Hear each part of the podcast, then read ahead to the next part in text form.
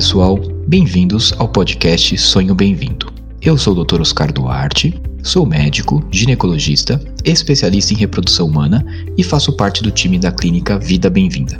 Esse podcast é produzido pela Arte Academy, com apoio da Vida Bem-vinda, e tem o foco de trazer para você o que há de melhor e mais atualizado na ciência da reprodução humana com a nossa experiência clínica do dia a dia. No episódio de hoje, eu vou receber a Márcia Ribold, diretora e responsável técnica da Genomics Brasil. A Genomics é um laboratório de biotecnologia que desenvolve e comercializa vários testes visando o diagnóstico e prevenção de doenças genéticas e também a melhora dos resultados nos tratamentos de reprodução assistida.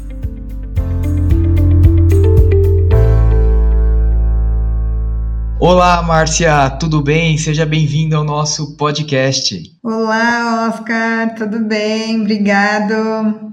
Muito bom. Márcia, é um prazer te receber hoje aqui. E é um tema super quente, né? Que os casais, eu não sei se você sabe, mas assim, a gente tem uma audiência que é composta tanto por médicos, especialistas e não especialistas, como também por casais, né? Inférteis que estão tentando, ou mesmo quem já está grávida e quer saber algum assunto aí que tem a ver com a gravidez. E o assunto que a gente vai conversar hoje, eu acho que é um dos temas aí mais quentes que a gente tem na reprodução e que mais desperta o interesse, né, tanto dos médicos como dos pacientes. Eu gostaria de começar falando contigo, na verdade, de um assunto que não interessa somente aqueles pacientes com dificuldade para engravidar, mas eu acho que interessa a todos os casais, sejam eles férteis ou inférteis.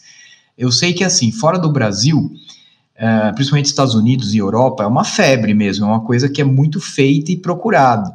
Mas aqui no Brasil talvez não tenha ainda uma cultura tão forte nem em relação aos médicos, nem em relação aos pacientes de procurar ou indicar esse teste que eu vou te perguntar agora.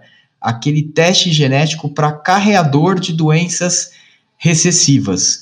Então, você, como super especialista nesse assunto, eu gostaria que você explicasse um pouquinho para a gente qual é a lógica de realizar esses testes de carreador de doença recessiva? Quem que deve realizar? Para quem que ele é indicado?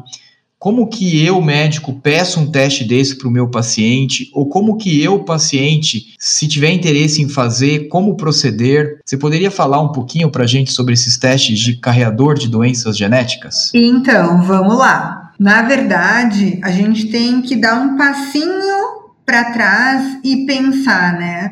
Por que, que a gente vai fazer, ou por que, que a gente vai oferecer, ou por que o paciente poderia ter interesse num teste né, de carreador de doenças genéticas. Bom, em primeiro lugar, a gente precisa saber o que? Todos nós temos inúmeros genes e esses genes existem mutações. Então, nós somos portadores de várias alterações e é quase impossível a gente encontrar uma pessoa sem alguma alteração. É raro, raro, raro mesmo, tá? Então, isso é um primeiro ponto. Existem alterações, essas mutações, que se uma pessoa tiver, ela já vai desenvolver uma doença. E existe outras alterações que essa pessoa tem e não acontece absolutamente nada para a vida inteira dela, que a gente chama de mutações recessivas. Então, mutações dominantes, o nome já diz, domina. A doença domina o indivíduo, vamos pensar assim. E mutações recessivas está lá mais esquecidinha. E ela só vai se ativar quando ela encontrar um par. E é por isso que, fora do Brasil, tanto nos Estados Unidos e na Europa, esses testes são muito falados e muito utilizados, porque lá existe um assessoramento genético pré-nupcial. Então, né, a gente dá até a risada de um pré-nupcial, mas é isso mesmo. É meio que um assessoramento para ver, será que eu, né, e o meu parceiro, é, nós somos compatíveis? Será que encaixa a chave com a fechadura sem dar nenhum problema lá na frente? Ou será que a gente tem que levantar o alerta para seguir adiante. Então, nos Estados Unidos, os casais, né, o sistema lá é diferente do nosso sistema aqui no Brasil, óbvio, de saúde, mas eles fazem essas consultas antes de casar ou antes de engravidar. E aí eles já ficam sabendo, então, tenho risco, não tenho risco, vou fazer um teste. Como a gente poderia trazer isso para o Brasil e como a gente poderia, então, utilizar esses testes, né? Aqui no Brasil, a gente precisa pensar, então, voltando isso para a reprodução assistida, que todos os casais podem ter um risco de ter um filho com algum problema, alguma alteração genética, se o pai e a mãe tiverem a mesma mutação, essa mutação que eu chamei de recessiva. Só que esses testes nos permitem, então, estudar previamente o pai e a mãe e saber quais mutações a mãe ou o gameta feminino tem, quais mutações o pai e o gameta masculino tem. E a gente faz um cruzamento, um match entre essas mutações.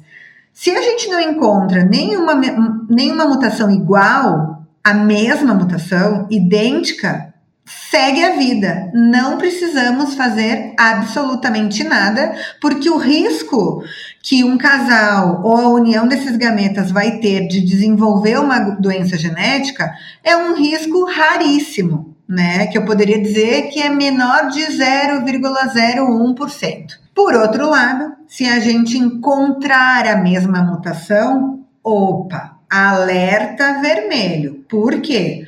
a gente tem que informar o casal que ele possui a mesma mutação em comum e dessa mutação então recessiva, a gente pode ter um risco de 25% de chance de ter um filho com algum problema genético. E aí a gente tem várias opções. Bom, se eu estou fazendo esse teste com a minha esposa ou com o meu marido, a gente brinca que tem uma coisa bem fácil no meio disso, que é trocar a esposa ou trocar o marido. Fácil depende. Ah, isso é ótimo. Fácil depende para quem. Mas quem não quer trocar a esposa e o marido, a gente pode então ir para os tratamentos de reprodução assistida e fazer um PGTM, que é o teste genético pré-implantacional para doenças monogênicas. E aí a gente vai investigar nos embriõezinhos que a gente conseguiu gerar no tratamento de reprodução aquela mutação que poderia provocar a doença que a gente né, encontrou comum entre eles.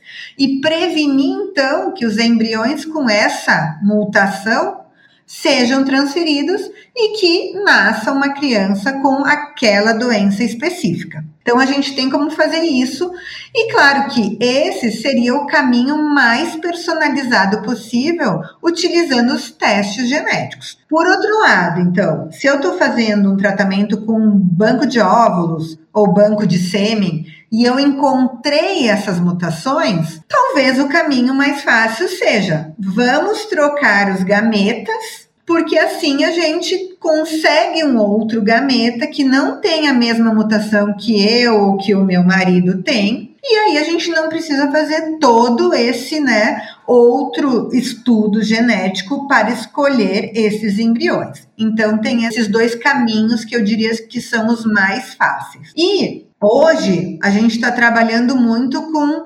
transparência de informações. E aqui a gente tem os dois lados, a gente está falando com médicos e a gente está falando com pacientes.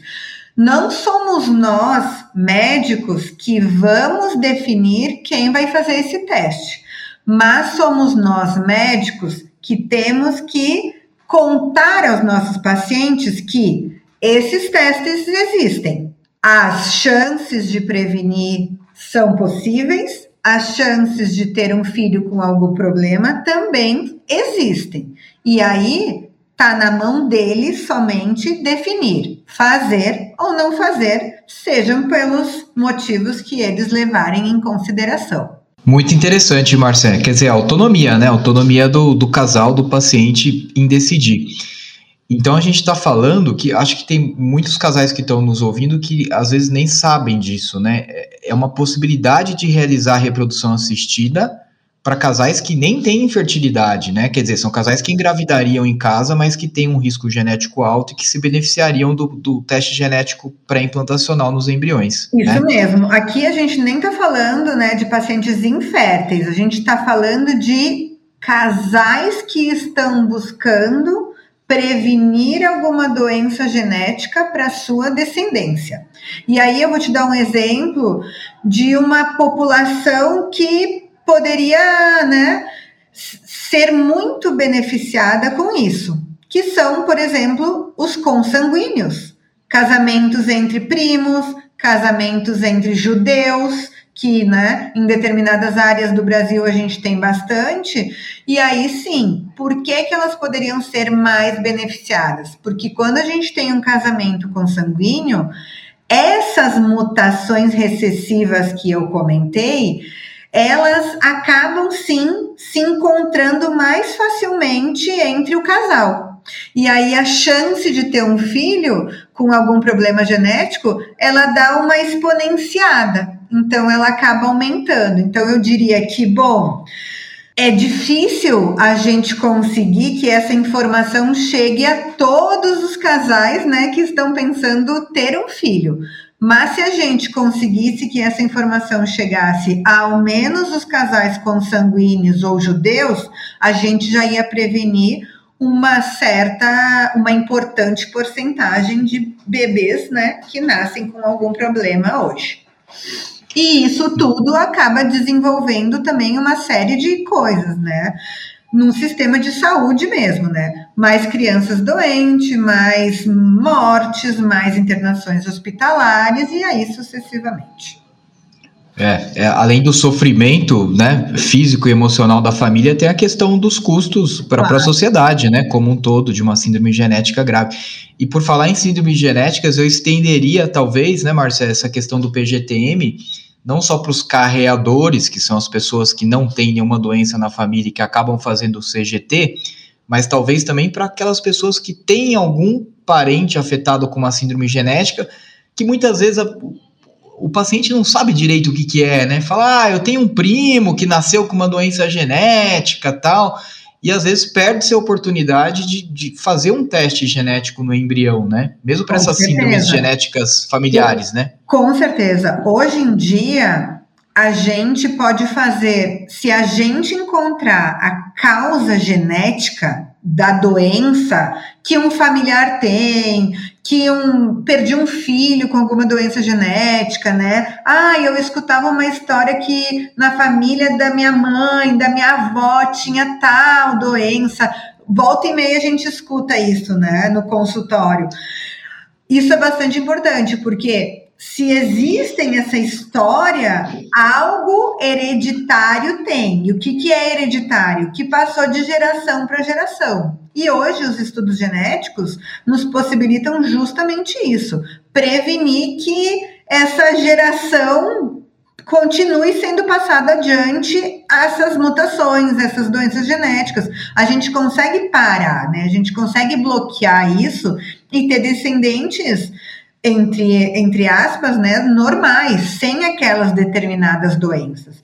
Então, hoje, com a reprodução assistida, os tratamentos de fertilização in vitro no laboratório e, a, e juntamente com os testes genéticos, a gente consegue prevenir muitas, muitas doenças genéticas dominantes recessivas, que são essas que a gente comentou, e até mesmo ligadas ao cromossomo sexual, que também é uma boa parte das doenças, né? Então isso é muito importante. E o que que muda no tratamento, né, Oscar? Tem que fazer o estímulo, que a gente chama de uma sonda no laboratório, mas nada mais é do que alguns marcadores específicos, né, para cada família, e depois vai selecionar os embriões por teste genético. Então, na verdade, assim, acaba adicionando apenas a parte final no tratamento, que é a seleção embrionária quanto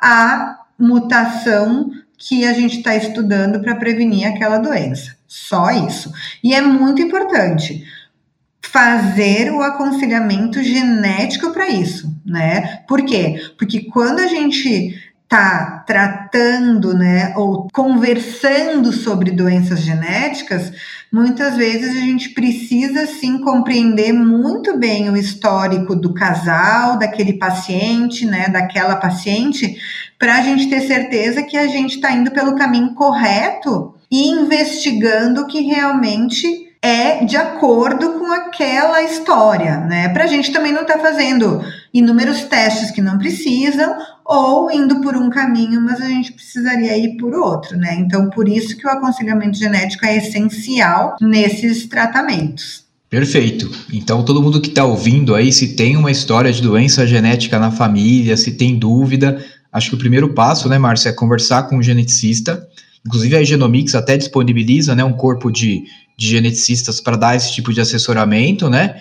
E tentar fazer essa. montar ali o heredograma que a gente chama, né? Que é aquela história genética familiar, e tentar definir se a doença tem realmente uma característica hereditária, se vale a pena fazer o teste, se existe teste, né? Porque também tem doença que não está bem definido, né? Qual que é a, a mutação. Né? Isso mesmo, isso mesmo. E hoje, né, com a facilidade da, das consultas online, a gente consegue fazer consulta para pacientes de toda a parte do Brasil, né? Isso também está facilitando muito a nossa vida, né? Tanto a consulta de aconselhamento genético como depois a consulta de reprodução assistida, né? Legal, Márcia. Então eu entendi essa parte das síndromes genéticas na família quando tem um membro afetado. Mas às vezes o que acontece é um cenário um pouquinho diferente. A gente fica diante de perdas gestacionais. Então, assim, não tem um membro da família nascido vivo com uma síndrome genética. Ah, o casal repetidamente perdeu gestações. E às vezes a gente fica meio perdido, né? Será que aquela gestação foi perdida, sei lá, por uma trombofilia, por alguma alteração imunológica? Ou será que tinha um problema genético no embrião, no feto, e por isso a gestação se perdeu? A gente tem alguma forma de responder isso de uma forma bem assertiva em relação às perdas gestacionais? Então, Oscar, essa, essa é uma talvez a maior discussão que a gente tenha na reprodução assistida né, e infertilidade. Aborto. Porque hum, muitas vezes né, a paciente ela tem vários abortos e, e, dependendo como isso é conduzido, é tratado de uma forma normal ou comum, né? Então, na verdade, assim, gente, aborto não é normal e não é comum. A gente precisa investigar. Já tivemos inúmeras teorias, ai, vamos investigar o terceiro, vamos investigar o segundo, quando devemos começar a investigar geneticamente o aborto? Desde o primeiro, tá? Hoje existem regras e, e guias em diferentes né, é, sociedades, seja de genética, seja de ginecologia, ou seja de reprodução, que dizem que quanto antes a gente começar a investigar, antes a gente vai conseguir um diagnóstico e prevenir uma infertilidade, talvez, para aquela paciente. E mais de 60% dos abortos são, de, eh, são originados por alguma alteração cromossômica. Que, que é isso? Por algum errinho de divisão que teve ali o embrião quando ele estava se dividindo. Então, é claro, os abortos mais recorrentes são devido à idade avançada da paciente, né? Por isso que pacientes de 38, 39, 40 anos têm mais abortos, mas existem também outros tipos de causas que provocam abortos, abortos recorrentes, como por exemplo o cariótipo dos pais alterado. E o que, que é o cariótipo? Bom, o cariótipo é como se fosse a nossa identidade genética. E aí essa identidade genética ela tem uma fotinho e essa fotinho tem que ter 23 pares iguais. Mas às vezes acontece que algum desses pares são trocados, ou tem alguma algum, um, algum númerozinho ali com um chapéu que eu falo, às vezes tem outro que tem um pedacinho a mais, um pedacinho a menos, e esses pequenas modificações dos cariótipos do pai ou da mãe fazem com que os embriões sejam mais alterados ainda e, consecutivamente, acabem provocando mais abortos. Mas nem sempre isso é um aborto. Às vezes pode ser um, uma gestação com um problema que corresponde a uma alteração cromossômica. E algumas dessas alterações dão lugar a nascimento de bebês com problemas de saúde, como por exemplo, atrasos mentais, atraso no desenvolvimento, é, malformações cardíacas, malformações de membros inferiores ou superiores.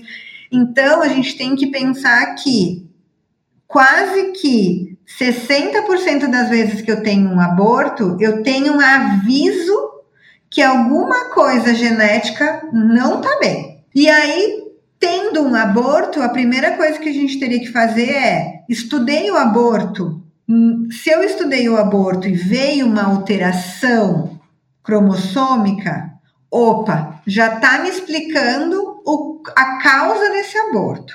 E a gente tem várias alterações nos cromossomos que a gente já sabe, né, o que significa, e a gente sabe que muitas dessas alterações a paciente não vai conseguir ter uma gestação natural.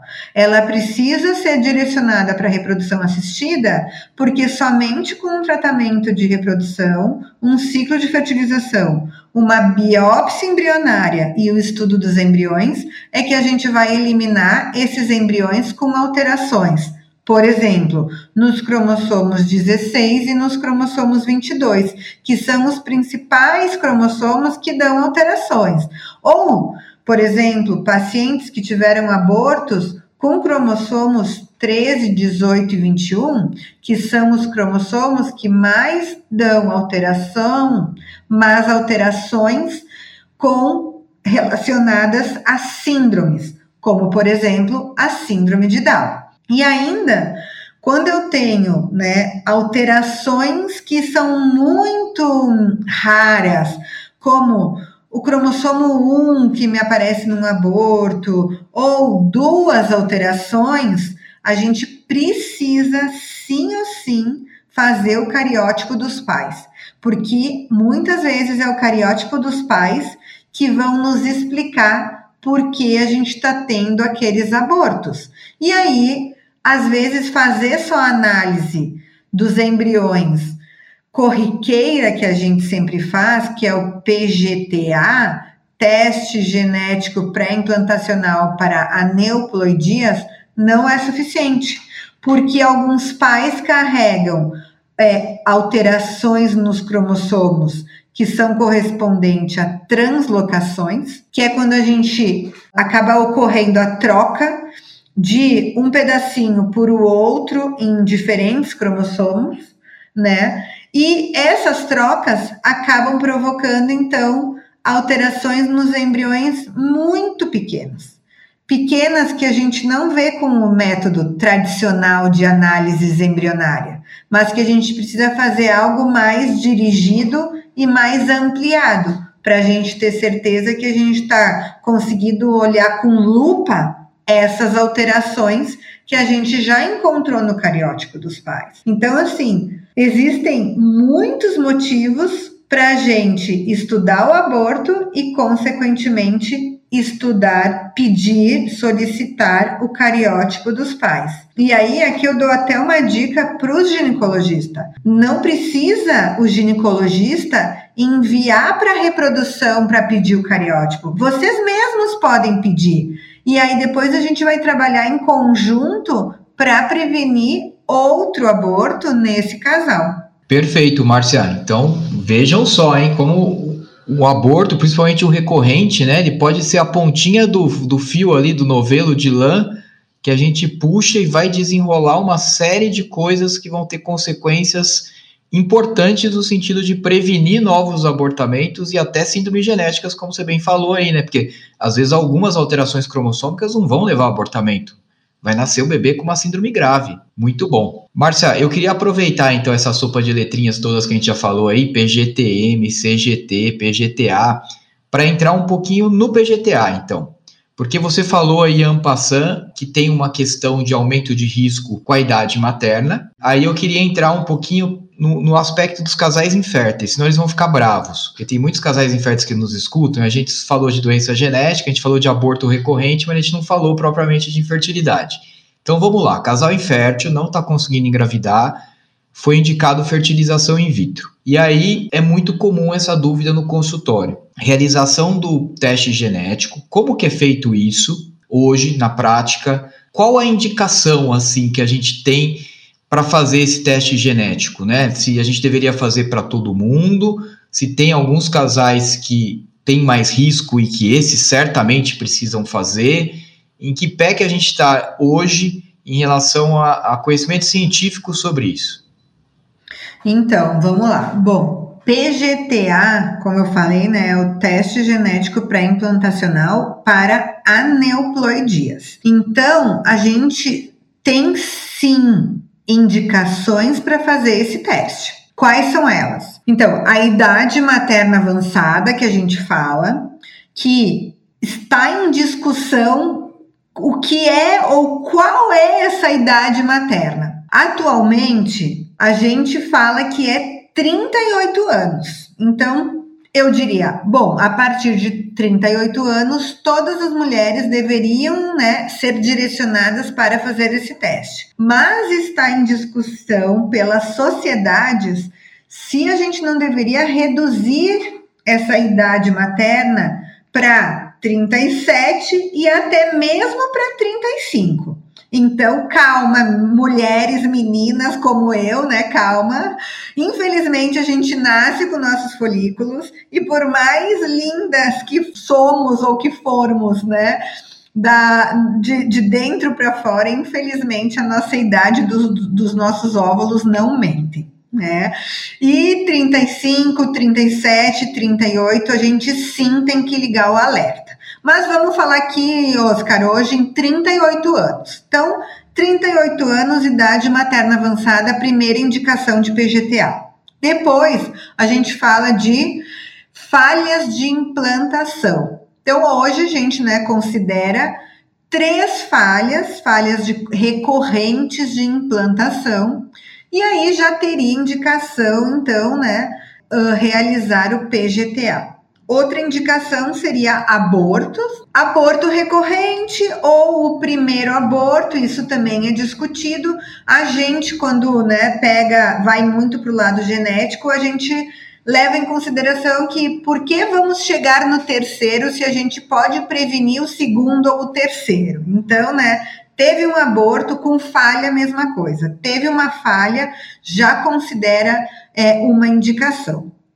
Depois, Fator masculino severo, então, quando o, o, o homem, né, o paciente tem uma, uma teratosospermia, teve uma varicocele, tem uma fragmentação de DNA espermático muito alto, isso tudo pode agravar o fator masculino dele, e, claro, um cariótipo alterado. Então, um cariótipo alterado com é, translocação robertsoniana, a gente faz o PGTA. E cariótipo alterado com variantes da normalidade. Tá? Isso, inúmeras pacientes me perguntam, meu Deus, tem um cariótipo alterado, o que, que é isso, né? Heterocromatina do cromossomo 9. Tudo isso é considerado hora. variante da normalidade. E existem publicações científicas que falam que quando a gente tem essas varia variações no cariótipo, isso poderia provocar mais aborto e mais falha. Então, para prevenir, a gente também indica um PGTA. Então, hoje, o perfil de paciente que a gente vai ter um melhor resultado e um melhor desempenho quando a gente realizar o PGTA, é esse. Por outro lado, a gente também tem que pensar no tempo que essa paciente tem ainda para engravidar. Bom, talvez ela tenha uma pressa, ou talvez ela está ali no borderline de uma idade materna. Então, esses, essas possíveis causas ou indicações também podem ser consideradas para ser dirigida para a realização de um PGTA, assim como uma paciente, por exemplo, de baixa reserva. Uma paciente que tem uma baixa reserva, teoricamente, ela não teria uma indicação de, de, de realizar uma biópsia embrionária, um teste genético. Mas, se ela vai ter uma baixa reserva, ela vai ter pouquíssimos embriões que chegarão a blastocisto. E por que não já estudarmos ele para ela ir né, muito mais assertiva ao, com uma transferência. Então, existem esses dois lados também que a gente pode levar em consideração, tá? Mas hoje as principais indicações são aquelas que eu comentei antes. Essa da baixa reserva é bem interessante, Márcia, porque é o que a gente sempre discute, né? Que é a história do, do time to pregnancy, né? É o tempo para conseguir engravidar. Então, assim, embora o teste genético, talvez seja legal a gente falar isso, porque eu não sei se é todo mundo que tem essa noção, Hoje a gente não tem na prática clínica uma maneira de tratar o embrião, né? Então a gente não vai corrigir o embrião, a gente vai só detectar os alterados e não transferi-los.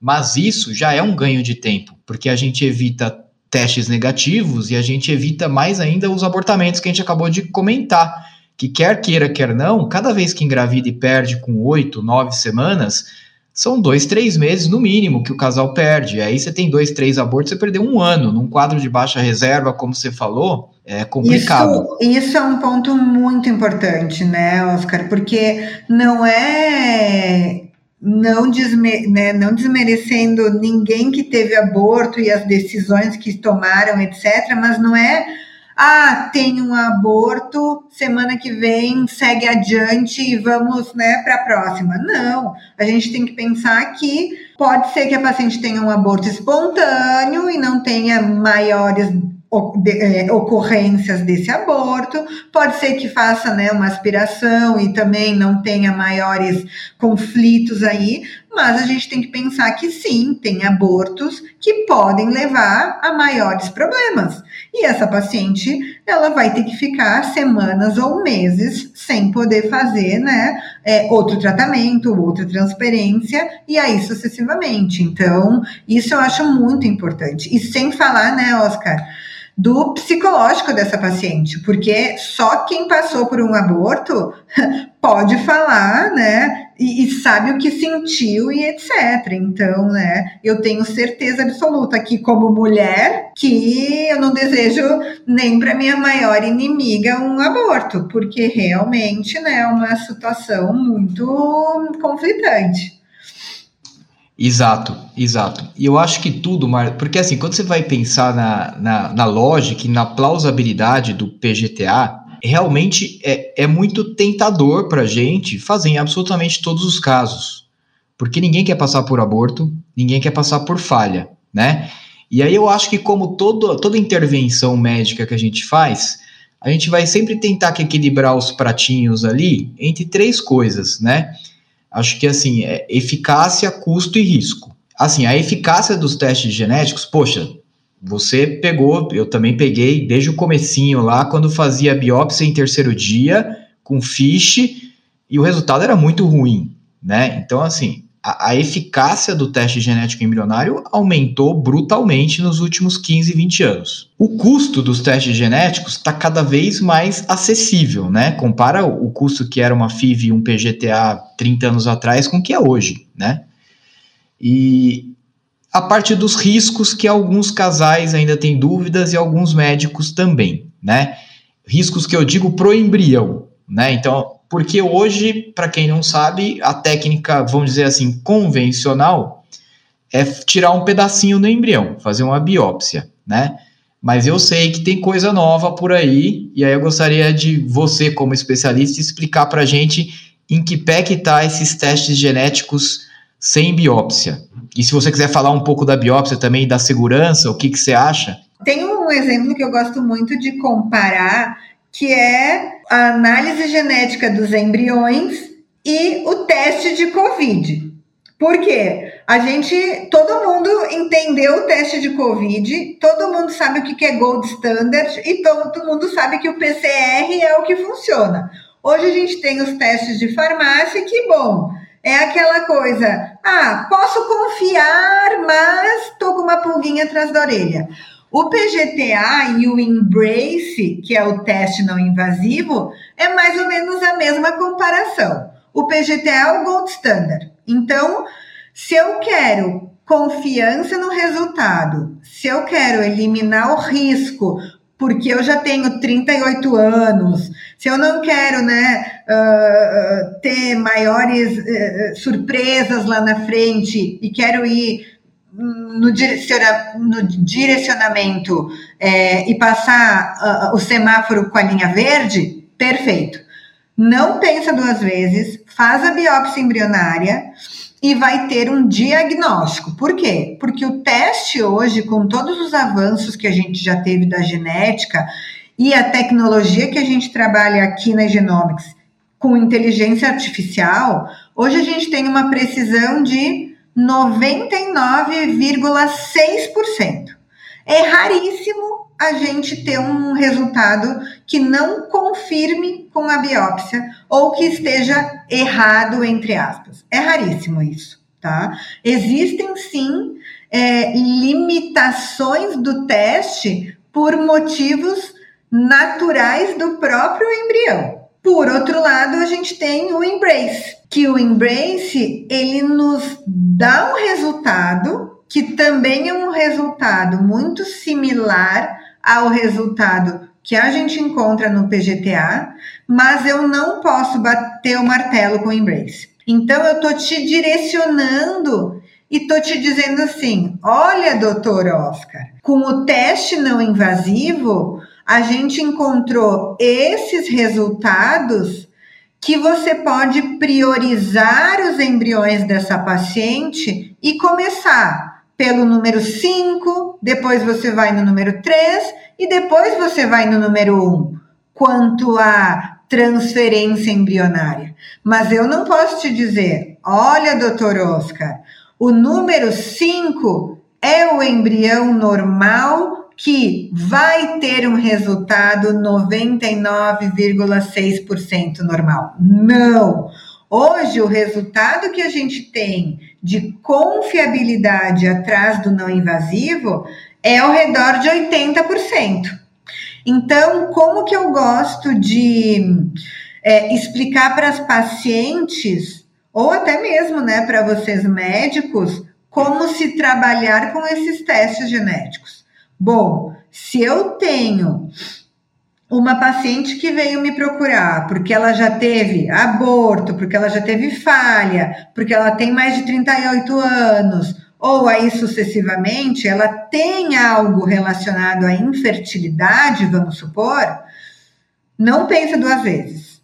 Vai para o PGTA com biópsia embrionária, porque ele vai te, te dar um resultado muito mais preciso e fidedigno. Agora, eu tem uma paciente que está fazendo, por exemplo, uma ovodoação. Essa paciente, ela está vindo, né, com um tratamento de óvulos jovens. Um óvulo jovem que talvez a doadora tenha ali ao redor de 30 anos.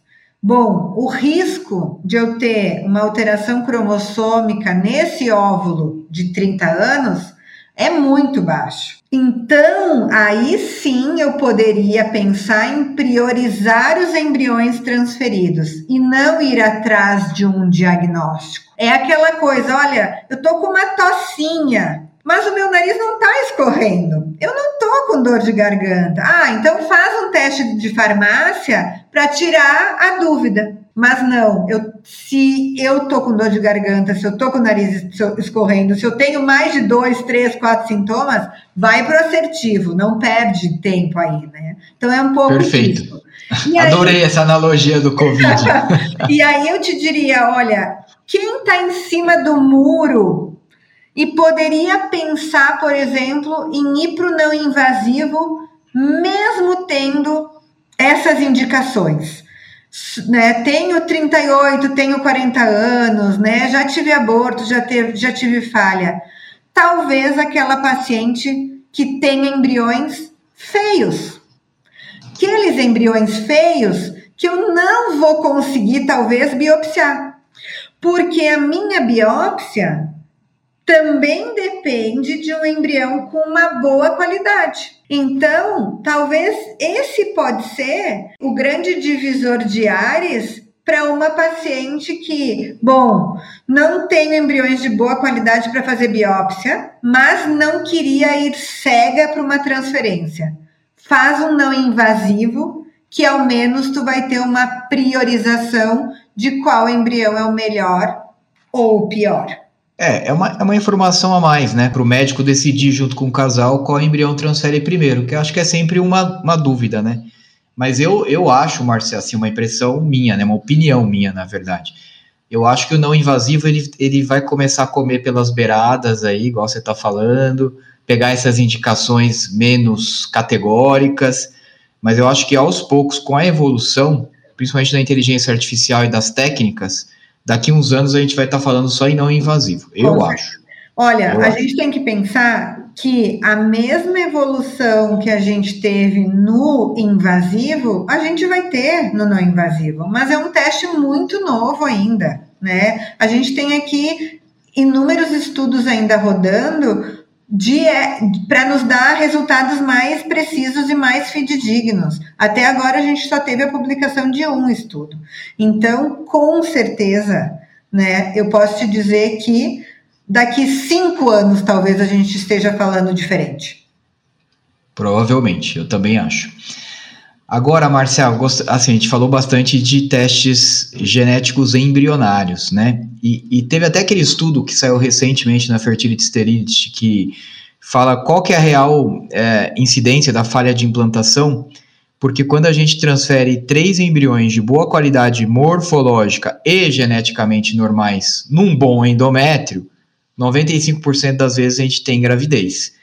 Legal, mas e o bom endométrio? Onde fica? Que, que a gente tem hoje de é, testes para a gente estudar o endométrio e quando que a gente estuda, se é para todo mundo, antes da primeira transferência, na falha de implantação, em que pé que está isso do ponto de vista científico? Então, vamos lá. Realmente, né, o, o endométrio ainda é uma caixa preta. Isso que a gente tem que pensar, né? Existem milhões de variáveis dentro do endométrio e talvez a gente conheça umas quatro, cinco, né? Bom, vocês ginecologistas, né, fertileutas, progesterona, a gente sabe que a progesterona é uma delas.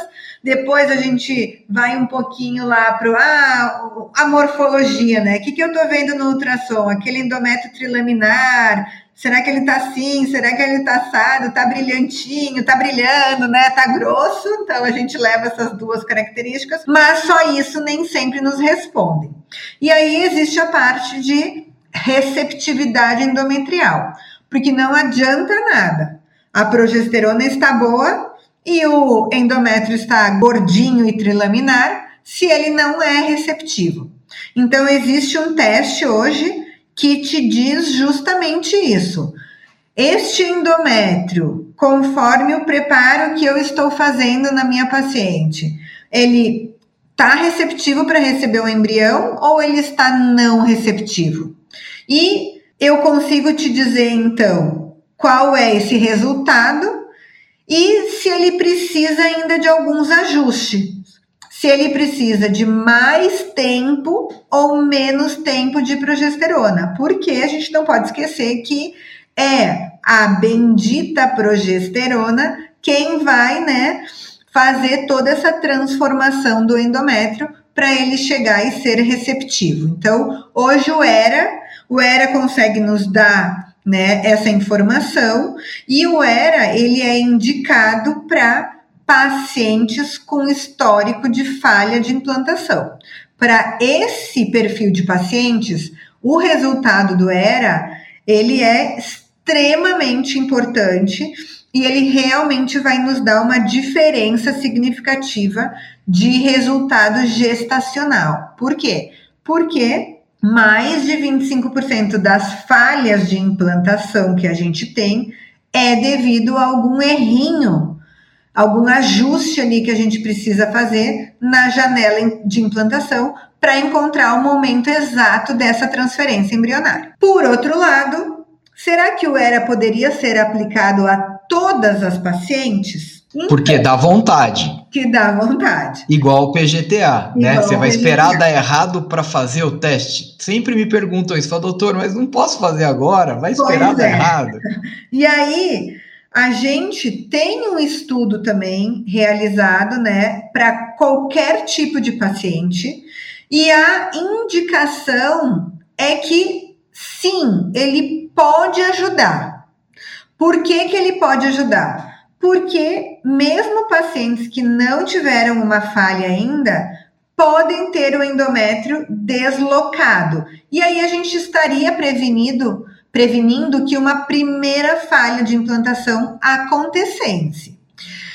Mas é como pescar um peixinho na lagoa, né? A gente teria que fazer o ERA em muitas pacientes para encontrar essa que estaria deslocada. Então, muitas vezes, a gente tem que conversar com essa paciente, explicar para ela: olha, existe esse teste cientificamente falando, ele não está 100% comprovado que vai fazer diferença no teu caso. Mas a gente só tem como saber se a gente fizer o teste e o teu resultado der não receptivo. E aí a gente vai estar tá prevenindo que alguma falha aconteça. Então, talvez para não generalizar fazer em todas as pacientes, a gente poderia pensar também em pacientes mais é, mais complicadas, como por exemplo, pacientes que têm baixa reserva e que depois de muitos, muitos estímulos, talvez conseguiram chegar a um embrião para transferir. Pois se eu vou ter uma chance de transferência dessa paciente, será que não vale a pena eu conversar com ela em fazer se era, mesmo não tendo aí o preto no branco de que ele vai me dar um resultado final, mas ao menos eu fiz a minha parte de que, olha, a gente investigou o que estava nas minhas mãos investigar. Agora a caixa preta tem outras variáveis, mas o que deu para a gente controlar, a gente controlou. Então, isso falando de receptividade endometrial. E por outro lado, nem tudo é receptividade. Porque mesmo fazendo o PGTA e mesmo fazendo ERA, ainda a gente tem pacientes que o embrião não implantam. E muito vem se discutindo nos últimos anos sobre microbiota endometrial. O que, que é isso? É a gente saber se o ambiente dentro do útero que está ali, né, é, o endométrio envolvido, ele possui bactérias boas ou bactérias ruins. Por quê? A gente já sabe que se existe presença de bactérias ruins, que são as bactérias patogênicas, que podem causar uma doença, não adianta o embrião ser euploide, ser normal, não adianta o endométrio ser receptivo, porque o embrião não vai se implantar, não vai grudar num ambiente que tenha bactérias que estão provocando uma ferida, entre aspas. É mais ou menos assim. Como que a nossa pele fica bonita para eu passar um creme? Bom, se ela tiver sem nenhum machucado. Agora, se eu tenho um machucado e esse machucado tem uma ferida, não adianta eu hidratar. Eu tenho que tratar primeiro. E é mais ou menos o mesmo sentido aqui. Não adianta eu transferir o melhor embrião do mundo na minha paciente se ela tem uma doença, uma inflamação, alguma patologia endometrial, como por exemplo, uma endometrite crônica. Se a paciente tem uma endometrite causada por bactérias patogênicas, ela tem que tratar. A gente sabe que a única maneira de conseguir que um endométrio implante é tratando a bactéria, eliminando essa bactéria e, consecutivamente, depois reestruturando essa microbiota com o uso de lactobacilos vaginais para que a microbiota se recupere e então fique apta a receber esse embrião e aí conseguir implantar e seguir adiante com uma gestação. Então é crucial, Oscar, se que no momento que a gente tenha o resultado desse estudo, a gente faça o tratamento, a gente comprove que o tratamento foi efetivo. Isso é medicina personalizada. E aí, depois de um tratamento efetivo, seguir com uma transferência. Muito bom. E é interessante que o teste ele também acaba uh, direcionando, né, para qual é a bactéria e eventualmente qual seria a melhor forma de tratar, né? E eu fico pensando, Márcia, nessa história que você falou de fazer os testes endometriais, seja o ERA, seja o hélice ou o EMA, né, que é esse de microbiota e de endometrite crônica, respectivamente, antes da primeira falha. E eu fico pensando muito nos casais que não têm um fator categórico de infertilidade, sabe? São os casais que, pensando naquela história do lago que você falou, que é difícil achar o peixinho no lago ali, talvez transformar o lago numa piscina já facilita a pescaria. Porque assim, tem casais que, claro, fator masculino grave, endometriose avançada, você sabe qual é o fator de infertilidade.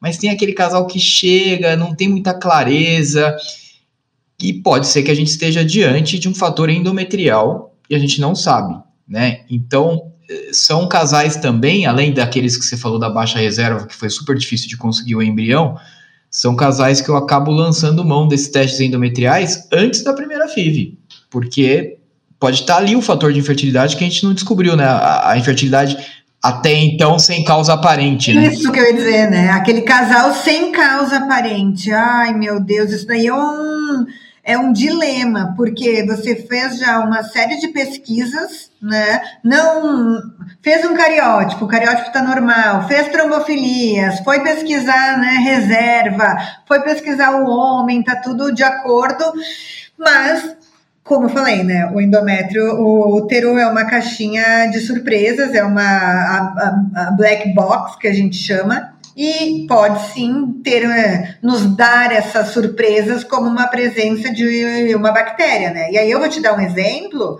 de que a, o patógeno que a gente mais encontra no endométrio é Gardnerella. E Gardnerella é uma infecção bastante recorrente nas mulheres e causadora de infertilidade. Mas como você vai saber se naquele momento que tu fez alguma investigação, ela não estava com um pico de infecção? Muito bom, Márcia. A gente está caminhando aí para o final do nosso podcast. Acho que a gente fez aí uma, uma bela viagem aí, né, por todos os a, jornada aí dos pacientes sem infertilidade, os pacientes com infertilidade, doenças genéticas, aborto de repetição, PGTA para tentar melhorar os resultados da FIV. Eu gostaria que você desse uma, uma mensagem final, assim, uma, uma visão geral que você tem sobre todas essas questões que a gente conversou, para deixar aí para os nossos ouvintes médicos e pacientes que nos acompanham. Legal isso que tu falou, Oscar, da jornada, né? E aqui na Genomics a gente fala da jornada genética do paciente. Então, assim, uh, é muito importante a gente olhar o casal. Isso é imprescindível. A gente não pode esquecer do marido, né? Caso que uh, a grande maioria das vezes vem a mulher nos procurar, mas a gente tem que pensar que é o casal que faz o embriãozinho, né? É o casal que vai gerar essa gravidez e que nessa jornada dos testes genéticos Existem inúmeros tipos de testes, né? Sejam básicos, sejam para estudar aborto, para estudar o casal lá com um risco, né, pré-nupcial que a gente falou, para estudar o embrião, para estudar o endométrio, e até mesmo se a gente não conseguiu prevenir nada, a gente tem testes que vão nos dar resposta mesmo depois com o bebê nascendo. Então, assim, é imprescindível a gente pensar que a genética está aí e que a gente não tem mais saída. A genética veio para ficar. Eu lembro quando, há oito anos atrás, quando a gente começou aqui no Brasil, a gente contava os testes genéticos que a gente fazia por mês, né, nos embriões. Hoje, a gente já perdeu a conta é brincadeira, mas a gente está fazendo mais de 3.000, 3.500 análises embrionárias, mas justamente por quê? Porque a informação foi dissipada entre paciente, entre médico, a nível embrião. Agora a gente precisa extrapolar isso para os outros testes, porque a gente já está prevenindo muitos abortos, muitas falhas, né? E conseguido gerar aí muito sucesso em muita gestação de pacientes com idades maternas ou com aquelas indicações que a gente comentou, mas a gente também pode prevenir uma outra grande parte. Então, os testes genéticos vieram para ficar e a transparência que a gente precisa ter com os nossos pacientes é cada dia maior para a gente fazer uma medicina com evidência, com transparência e personalizada e conseguir melhorar cada vez mais os resultados, não para nós profissionais, né? Não para nós médicos, mas para a gente conseguir realizar o sonho de toda aquela paciente que nos busca, né? Que é ter um bebê em casa saudável. É isso aí, Márcia. É o nosso lema aqui, você sabe, né? Dar vida a sonhos. É o nosso lema aqui da Vida Bem-vinda. Márcia, gostaria muito de te agradecer, tá? Por ter participado aqui do nosso podcast. Acho que foi ótimo. Tenho certeza que todo mundo que nos escuta, nos acompanha, vai adorar, porque ficou um conteúdo realmente super denso e super informativo. Então, só tenho a te agradecer e já deixar um convite aqui para um próximo podcast no futuro. A gente amplia aí todos esses temas que a gente conversou, aprofunda, faz um parte 2, tá bom? Claro. Eu estou sempre à disposição, vocês sabem, eu gosto muito de vocês e eu sou a pessoa que acho que mais luta para a gente englobar os testes genéticos nos tratamentos, né? Porque com certeza a gente vai ver os resultados lá na frente. Obrigadão, um beijo para todo mundo. Um beijo, Márcia. Tchau, tchau. Obrigado por estar conosco nesse episódio do Sonho Bem-vindo. Além de poder escutar esse podcast nas principais plataformas de áudio, você pode nos encontrar no Instagram, no arte.academy e no arroba Vida Bem-vinda. Se você gostou desse podcast, ficaremos muito felizes de ouvir sua opinião nos comentários de qualquer plataforma que esteja usando. Esse podcast tem um caráter meramente informativo e educacional não deve ser utilizado para realizar autodiagnóstico ou automedicação. O conteúdo não é feito para substituir a consulta com um profissional de saúde. Em caso de dúvidas, consulte seu médico. Somente ele está habilitado a praticar o ato médico, conforme a recomendação do Conselho Federal de Medicina. Nenhuma relação médico-paciente é estabelecida aqui neste canal e somos muito transparentes em relação aos conflitos de interesse e levamos isso muito a sério. Espero que tenham gostado e até a próxima.